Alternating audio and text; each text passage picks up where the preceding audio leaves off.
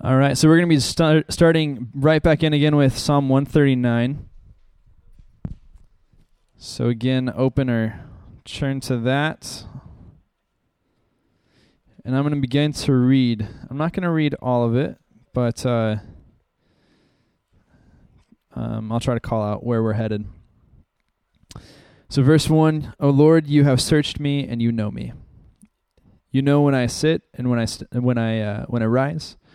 You perceive my thoughts from afar. You discern my going out and my lying down.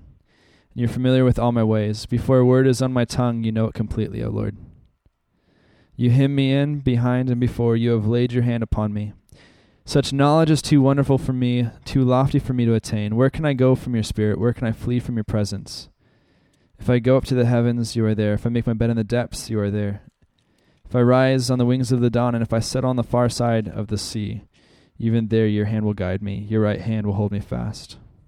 Verse 13 For you created me in my inmost being, you knit me together in my mother's womb. I praise you because I am fearfully and wonderfully made. Your works are wonderful, I know that full well. Verse 16 Your eyes saw my unformed body. All the days uh, for, were ordained for me. All the days ordained for me were written in your book before one of them came to be. How precious to me are your thoughts, O God! How vast is the sum of them!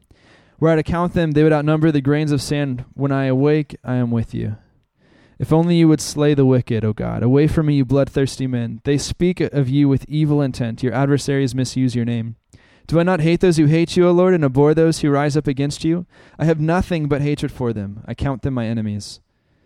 Search me, O God, and know my heart. Test me and know my anxious thoughts. See if there is any offensive way in me, and lead me in the way everlasting. We read most of it. We didn't read all of it. But if you are like me when the, uh, when I first heard this, the first several times I heard this, I was incredibly confused um, as to where all this anger comes from all of a sudden. Because the psalm is so beautiful. Uh, as David is, you've searched me, you know me, you knit me together, you know all my days, everything is ordained. Before a word is on my lips, you know it, O God. And there's such intimacy. That's what David's really getting at here in those in those beginning verses. He he says it already. Verse one: You've searched me and you know me. And then he explores that. He begins to expound on that and says, "This is what this looks like. Then you've searched me, you know me, uh, you know all of my my ins and my outs, my goings and my comings, everything about me. You know these things about me, Lord." And it's in light of the fact, it's in light of the, the, the revelation and the acknowledgement that God knows him, that he then feels safe to say, So would you just kill these bloodthirsty men, these wicked people? Like, God, you already know that this is on my heart. You already know that this is how I feel. So here it is. Would you kill these people? Would you eliminate them? Would you get rid of them? And there's this freedom for David to begin to enter into an honest tra- transparent dialogue where he just says, God, this is the truth of my heart. You already know it, so I'm going to share it with you. So would you slay the wicked? And then it's it's interesting what he does here. He bookends it. He says, Then at the end, search me, O God, and know my heart. He begins with saying, You have searched me, and then he invites God to continue to search him. So search me and know my heart. Test me and know my anxious thoughts. See if there's any offensive way in me, and lead me in the way everlasting. And the prayer of this psalm really doesn't start until uh, verse 19, if only you would slay the wicked. And that's because this psalm, and we quote it for a lot of different things, and it's beautiful for a lot of different things, but this psalm is, is called an imprecatory psalm. It's a psalm of anger. And David is, is, is asking the Lord to do something in his anger about the circumstances that he's facing. And what I want to emphasize again is this idea that there is great intimacy that David has with God. He acknowledges that he is uh, deeply, deeply known by God, and so it's safe. It's safe to come out of hiding. He doesn't have to feel like he, he needs to hold things back. He can be honest with God and tell God where he's at and what he's experiencing, what he's thinking. Even though, and think about it, guys, even though it sounds disgusting, he's asking God to kill people.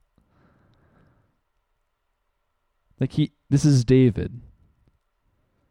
And he's making a request of God to kill people because he's so angry with them. That to be able to do that Not even saying whether or not that's right or wrong. To be able to be in a place where you can be that honest with God um, takes takes I would say a good amount of intimacy. Now here's the thing though too. David is Old Testament. The Holy Spirit was not indwelling. The Spirit was present. He was upon. He he would this idea of anointing. He would actually come and hover over people, is the picture that we get in the Old Testament. But he was not yet living in the person. To some extent, that has to happen because he was working in the heart to to cause to love, to sanctify. But it was not the type of union that we have with with the Spirit because of Christ. And yet, there's this great deal of uh, a degree of intimacy. So I would I would even argue that we could have a greater deal of intimacy where there are no things hidden from God's sight for us. That whatever disgusting thought we have in our mind or is upon our heart, that we would actually have the freedom to to share those things with the Lord and to express them. To say, God, I really I really hate that person. Would you just like kill them, get rid of them in my life? Can you can you get them fired from my job, please? They are so annoying. But that's not where David ends. He doesn't just end with that. He ends in the search me, God, know me. And he, he's inviting God like I, I, I wonder if David as he as he composed this, if he was saying, But I know this isn't the right posture to have. This is the truth though. This is the truth of my heart, but I know this isn't what's right. So, God, search me and know me, test me, know my anxious thoughts, see if there's any offensive way or any hurt way within me, and lead me in the way everlasting. He's acknowledging, God, you know everything about me, so here's my heart, so search it. Would you heal it? And that's what the Lord is still inviting us into, is that type of a relationship with Him in prayer. And as we start to talk about prayer, it's that type of relationship and prayer that we can have with God should we allow ourselves to do that. I would encourage you to be explicit in your prayers, whatever that looks like, because God already knows it, and you don't have to be a good boy or a good girl when you go to Him, because He sees you as you are and He loves you all the same. There's something very freeing about that. We don't have to hide our bad from God because he's redeeming. He's already redeemed and he is redeeming all of that. So, under prayer is a relationship to a person, page 107. It says, Prayer is two way fellowship and communication with God. You speak to God and he speaks to you. Prayer is not one way uh, conversation in which you merely list everything you want God to do. Your personal prayer life may primarily be one way communication. You talk to God. But prayer is more than that. Prayer includes listening. In fact, what God says in prayer is far more important than what you say. God already knows what you're going to say. You, however, do not know what God is thinking. Prayer is a relationship, not just a religious activity. There are other religions, other people groups, um, other sects of Christianity who would make prayer out to be something that uh, that is more religious. It's something that you do have to do um, something that's done out of routine, uh, and it's not necessarily something that's done in relationship. But for us, as for, for Christians, that's what prayer ultimately and, and truly at its core is. It's talking to this person, uh, the person of Jesus, knowing that um, knowing that as we pray that we are getting to know Him all the more. Flip over to page 108. And we're going to read that whole section where it says praying in the Spirit. So it says, The Spirit of God uses the Word of God when you pray. When I pray about something, Scripture often comes to mind. I don't see that as a distraction. Instead, God uses it to guide me. As I pray about a particular matter, the Spirit of God takes the Word of God and applies it to my heart and mind to reveal the truth. I immediately stop praying and open God's Word to the passage I believe the Spirit brought to my mind. I assume God wants to give me specific direction through the Scripture He led me to. Sometimes, as I pray, the Spirit places a particular person on my heart. I assume God is alerting me through prayer to someone He wants me to minister to, uh, or minister to through me. After I pray, I always look to I look for for ways God leads me to minister to that person. And I think Blackaby would say, you know, as he's already labored the point of it's not cookie cutter all the time, so it's not that you have to do this in prayer. Uh, just so that you don't feel like, oh, I've got to, I've got to pray in this way. If Scripture comes to my mind, I need to stop praying and then open the Word. No, there's times where it's actually far more appropriate. I would venture to say to continue reading or to continue praying rather than to go to the Word, there's going to be times where it would be better for you to go to the Word to be ministered to. Um, so not to make this a cookie cutter, but this is a this is a type of model or a type of guide for us to be able to look at and to say, what does it look like for us to pray in the Spirit and to really even even for our prayer time to be led by the Spirit? For us to be so present with God, so abiding with God that He is guiding even the words that we speak. And we're going to talk more about that now on page 109. So jump over there. It says, We are weak and do not know how we ought to pray. The Holy Spirit has an advantage over us. He already knows God's will. He is God. When He prays for us, He is interceding in agreement with God's will. He then helps us to know God's will as we pray. And I'm going to read this example that he gives here. He says, For his sixth birthday, my oldest son Richard was old enough to have a bicycle. I bought a blue Schwinn and hid it in the garage. Then I had a task to convince Richard that he needed a blue Schwinn bike. At first, Richard was interested only in small toys that would have been quickly broken. I sought to elevate his desires until he wanted something of quality and durability. We worked with him for a while, and he eventually decided that he really wanted a blue Schwinn bike for his birthday. Do you know what Richard got? The bike was already in the garage. I just had to convince him to ask for it. He asked for it, and he got it. What happens when you pray? The Holy Spirit knows what God has in the garage for you already. It's already there. The Holy Spirit's task is to convince you to want it, to get you to ask for it. What will happen when you ask for the things God already wants to give you? Will you always receive it? Why? because you have asked something according to his will. When God answers your prayers, he gets the glory and your faith is increased. And that's such a cool thing to think about. That's a it's a great example, I think, and and to to then transfer that and to say like, well, what does that actually practically look like? Um, to take one of our vices, whatever that might be, and to consider it with the Lord, to say, uh, "Wow, God, I really struggle with this." Um, the Lord wants to sanctify that the Spirit desires to to purify that part of you. And so as you begin to then pray into that, he's like, Cool, I, I wanted to do that in you. Or like I was saying earlier, when he makes us aware of our sin, that's actually a thing of his grace. And so as we become aware of it, we go, Whoa, God, that's gross. I didn't realize that was there. Can we get rid of that? He's like, Yeah, that's why I brought it up. So let's get rid of that. And then we get to receive this gift of sanctification, where we are sanctified deeper in a deeper way. It's more realized or more actualized where oh wow i'm now experiencing uh, this righteousness of christ um, not just in like a salvific way where because i'm covered in the blood of jesus um, i'm saved not because of that alone but we begin to experience it in, in a way where we say wow my heart is actually taking the shape of this new creation this new creation that i am John sixteen thirteen there on the side it says, He will not speak his own, he will speak only what he hears, and he will tell you what is yet to come. And this is something that Jesus is saying to his disciples about the Holy Spirit. So these are things that the Spirit is doing. He's not speaking simply on his own. In other words, he's he is relating to us the Father's words. He's going to speak what he hears. Jump over to page 110, and that first, uh, is that the right page? Yeah. First sentence up there God will never lead you to do something that contradicts His written word. If what you sense in prayer runs contrary to Scripture, it is wrong. For instance, God will never lead you to commit adultery. And believe it or not, people have concluded that. They've said, Well, I wasn't happy, and God told me in prayer that He wanted me to be happy, so I left my spouse, and now I'm with this person. No. I mean, like, that's a gross misappropriation, misappropriation of, of our prayer life with the Lord. He's, he's not going to tell us to do something that's sinful. He's always opposed to that. Watch for God to use the written word to confirm or correct what you sense in prayer. However, don't play games with God. Don't just look for a scripture that seems to say what you want to do and then claim it as God's will. That's dangerous. Part of that is, is good hermeneutics, right? We don't just flip our Bible open, point to a page, and say, This is my word for today, because that can lead us into all sorts of trouble. I gave the example a couple weeks ago, but I'll give it again of a bride who on her wedding day opens up and reads in uh, one of Paul's epistles um, I think it's Romans, but uh, you know, to it's better to be single.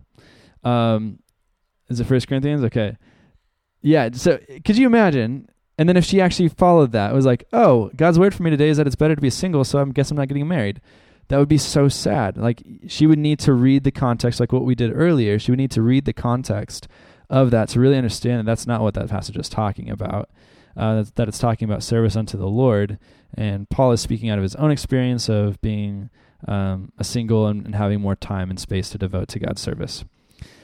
So we don't just want to look for scripture um, and and take it out of context and apply it to our life because it makes us feel good or it sounds right. Um, Uh, if we do that, then we're really devaluing devaluing what God's word actually truly says and what He wants to do in us. So the summary statement's over there on the side. When the God of the universe tells me something in my quiet time, I should write it down before I forget it.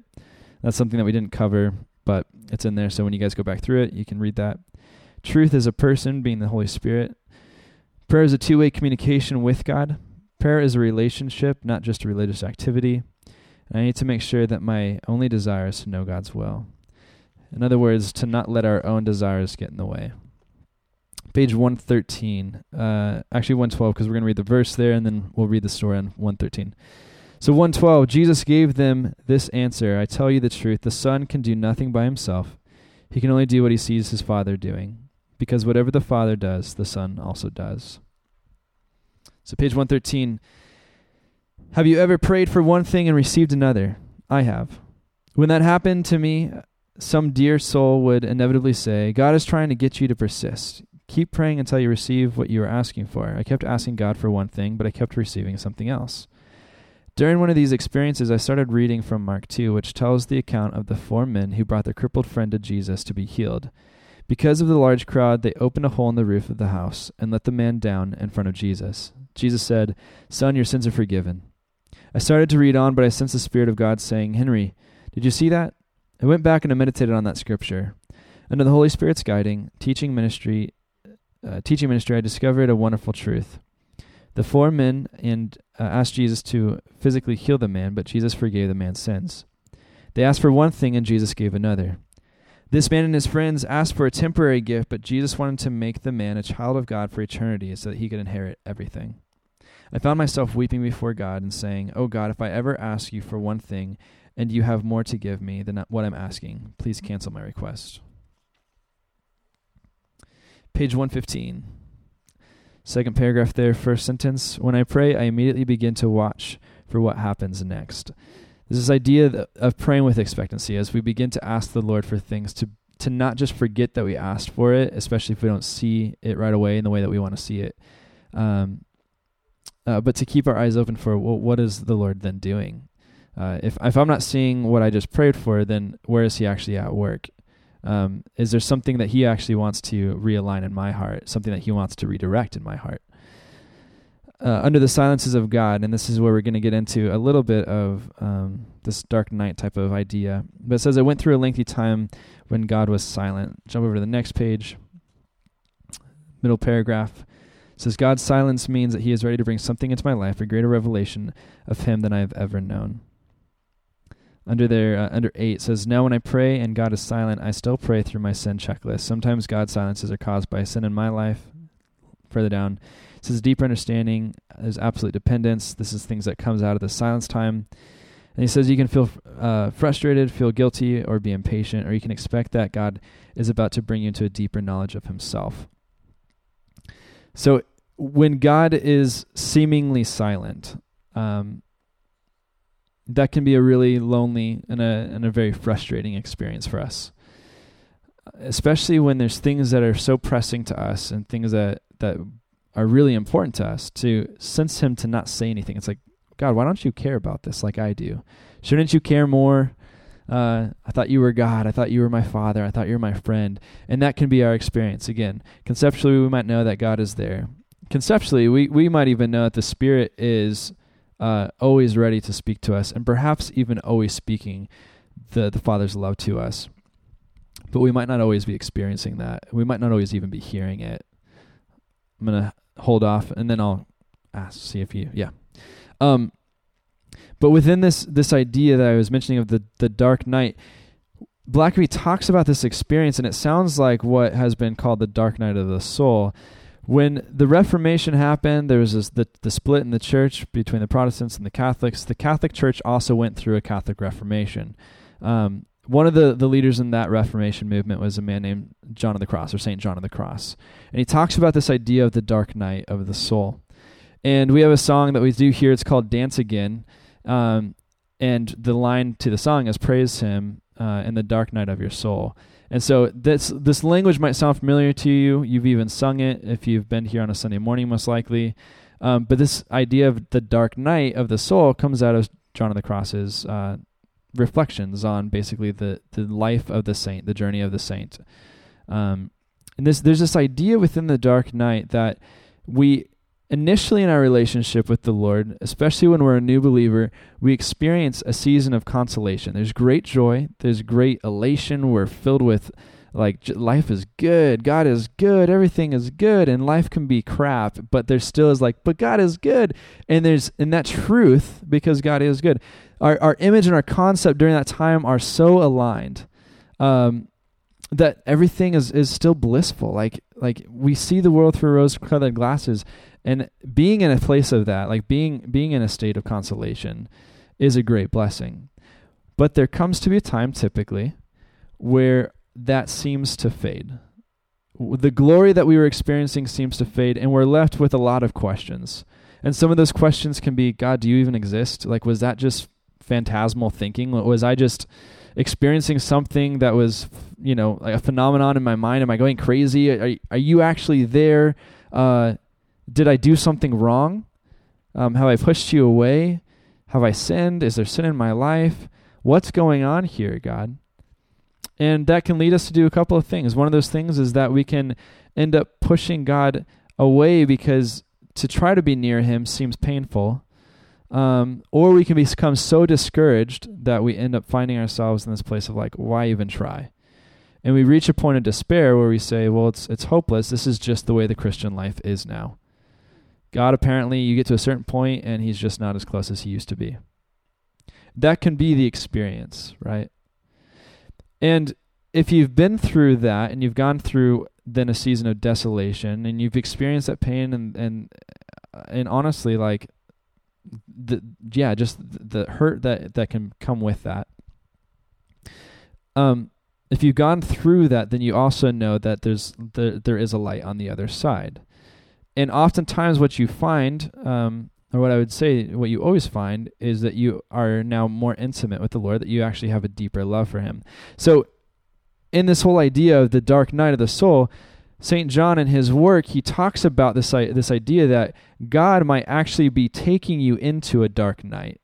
It's not that you've sinned necessarily, though maybe you have, and maybe that's why you're experiencing separation. But if you've repented and you're and you're not doing those things anymore, and you're inviting the Spirit to, into that process of sanctification, if if that's not going on, if it's not that you've sinned, if it's not that you're pushing God away, um, if it's not maybe maybe it's that you stop doing the disciplines, and not that the disciplines transform you, the Holy Spirit does, but the, the disciplines do continually open your heart to the Lord.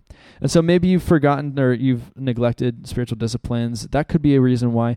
But if you've got everything in a, in a line, if you've not rejected God, if you've not been in sin, if you've not been neglecting spiritual disciplines, if you've been quote unquote doing the right thing, if nothing's changed and you find yourself in this season, we, we sometimes call it desert season, but you find yourself in this place, it's possible that the Lord is actually behind it and that what he's actually doing in that is he's deepening your love for him. And one of the best things to liken it to is when a parent begins to wean their child off of a bottle and begins to give them more solid food.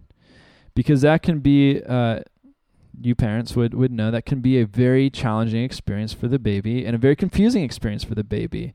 Part of that is that there was this attachment uh, to the mom or to the bottle and now there's there seems to be this separation between mom or between the bottle and something that brings consolation being food. And so now there's this change that's going on. And as a parent you realize that well i, I can't continue to give you this liquid um, and, and not give you any other kind of solid foods. If you don't get these solid foods then you're not going to get the nutrients that you need to be healthy and to grow. And so i have to begin to give you these these other nutrients and this is this might be a difficult or challenging process and it certainly is one for the baby. If we were to get into the mind of a baby and to talk to them about this this separation now that they're experiencing from mom it would be a very painful experience. That's what we would probably begin to explore is that the baby for all of its existence has known that that this attachment gives life. And now it seems like you're removing this attachment and why? And so as god takes us into these seasons of uh, of dar- or these dark nights, and he begins to remove the spiritual bottle, so to speak, so he can give us more solid food. Um, he's doing it. It's a loving thing for us to go through. It's a maturing process. And so sometimes God seems like he's silent. Sometimes that can be part of the dark night where it's just like, God, where have you gone? And in Psalm 13, like I quoted earlier, that was David's experience where he cries out to the Lord, How long, O Lord, will you forsake me forever? Now, did God actually forsake him? Had God actually abandoned him or left him? No. But that was, again, conceptually, he knew that to be true. God, you're still here. But his experience of God, his image of God, was that he had been abandoned. And I wonder if what David was going through at that time was a deepening of love. If he was going through a dark night, if he was going through one of these seasons where God maybe was silent for a season, for a time, not to punish, but to deepen love. Jack, do you have a question still?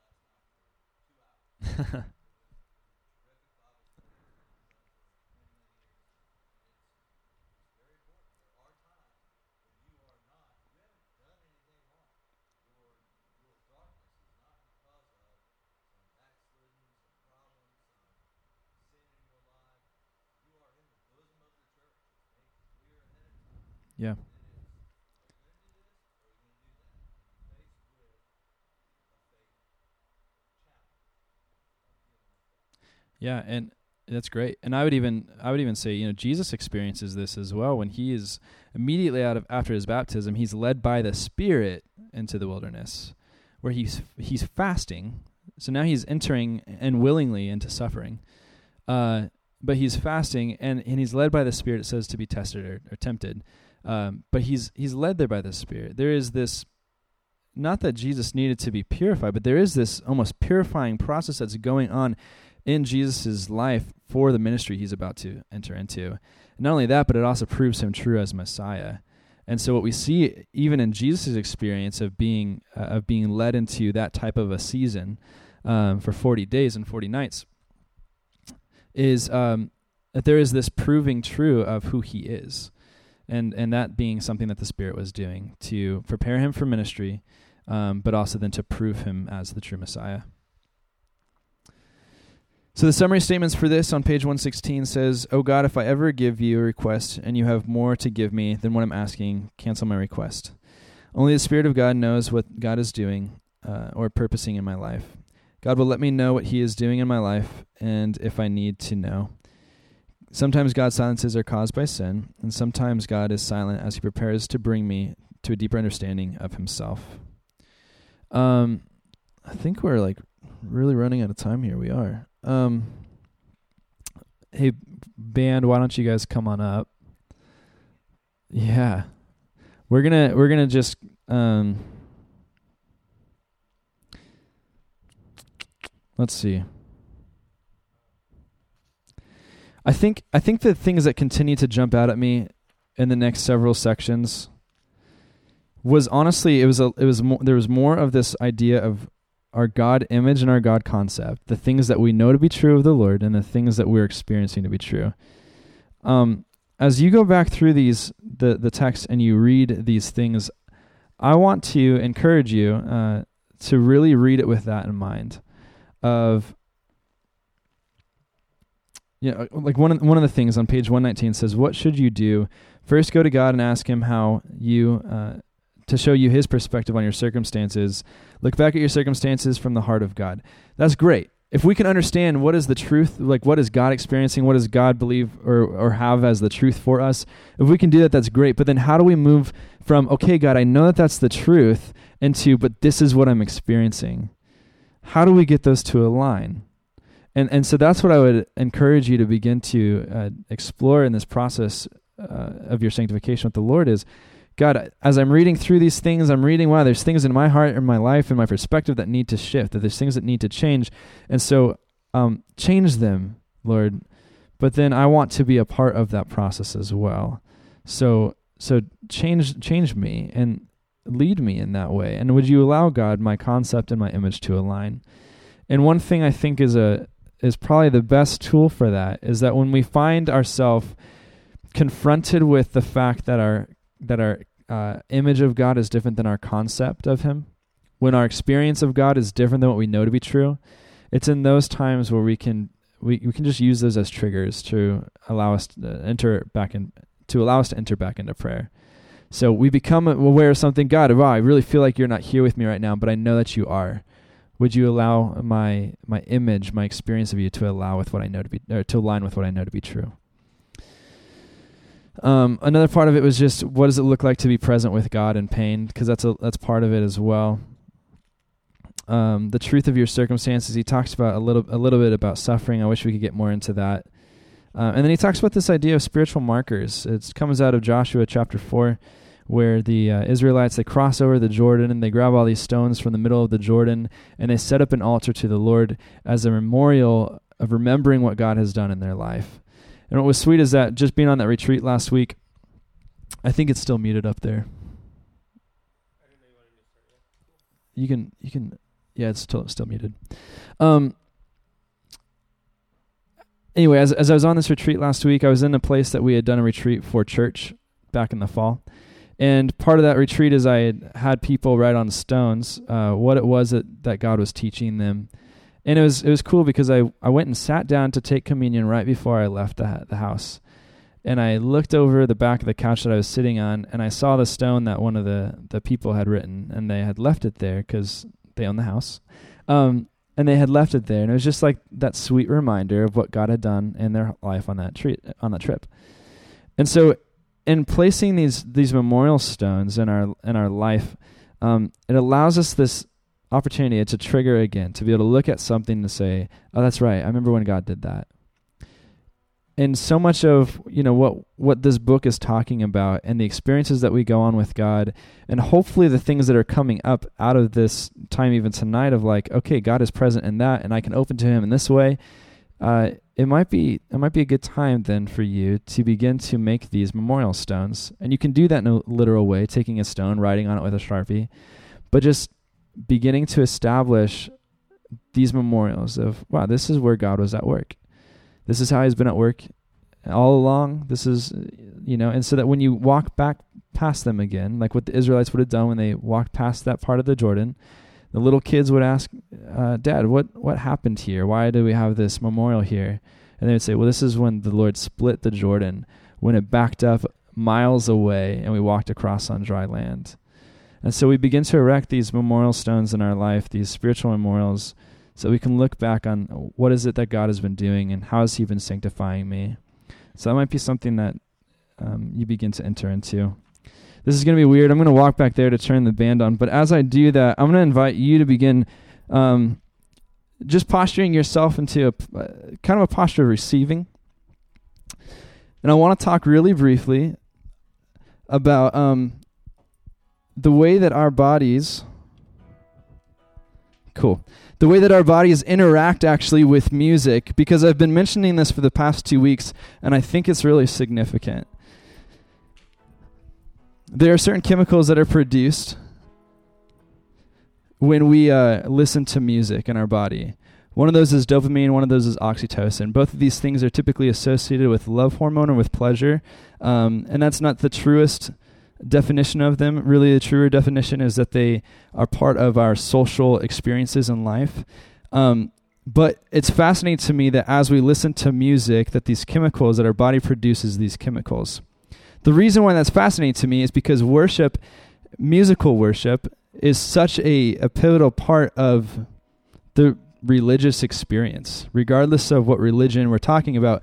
But it's rooted in Judaism. It's rooted in Christianity. It's it's a, it's this core to who we are, where we join together in songs. And I believe that God, knowing what He was doing, wired our bodies to respond to music in this way on purpose so that as we listen to music that it would stir our hearts for relationship with him so as we sing i, I want to plant that idea in your mind because as we sing or as you sit here and you pray the music i believe is actually by god's design intended to open the heart to a relationship with him. And again what's going on up here you can engage with it. You don't have to. This time is is really intended to be a reflection on what you've been hearing tonight, and most specifically, the thing that the Spirit is bringing up to your consciousness. And so, this is background music, or it's something to engage with, but again, pretend like it's headphones and you're listening, and maybe you want to sing the chorus that they're singing, and maybe you just want to continue in prayer. And then there's this idea too that, that, that Psalms talk about of singing a new song to the Lord, Psalm 33 3, Psalm 144 9. You're going to hear this a lot. But this idea of, of raising a new song to the Lord, there's this this concept of whatever this experience is right now that we're talking about, to, to just sing a new song unto God out of that experience. And so you're going to hear that as well. And you're probably going to be encouraged to sing out your own song. And that is to allow your your soul to really begin to connect on a deeper level in a deeper way with what the spirit's doing. And so let's go to song. Let's go to prayer. Lord we uh, thank you for the ministry that you're doing right now. Spirit of god we thank you for how you're transforming us. And would you just um, allow us now to um, to really just interact with you in an intimate way as we reflect upon the things that you're teaching us and on who you are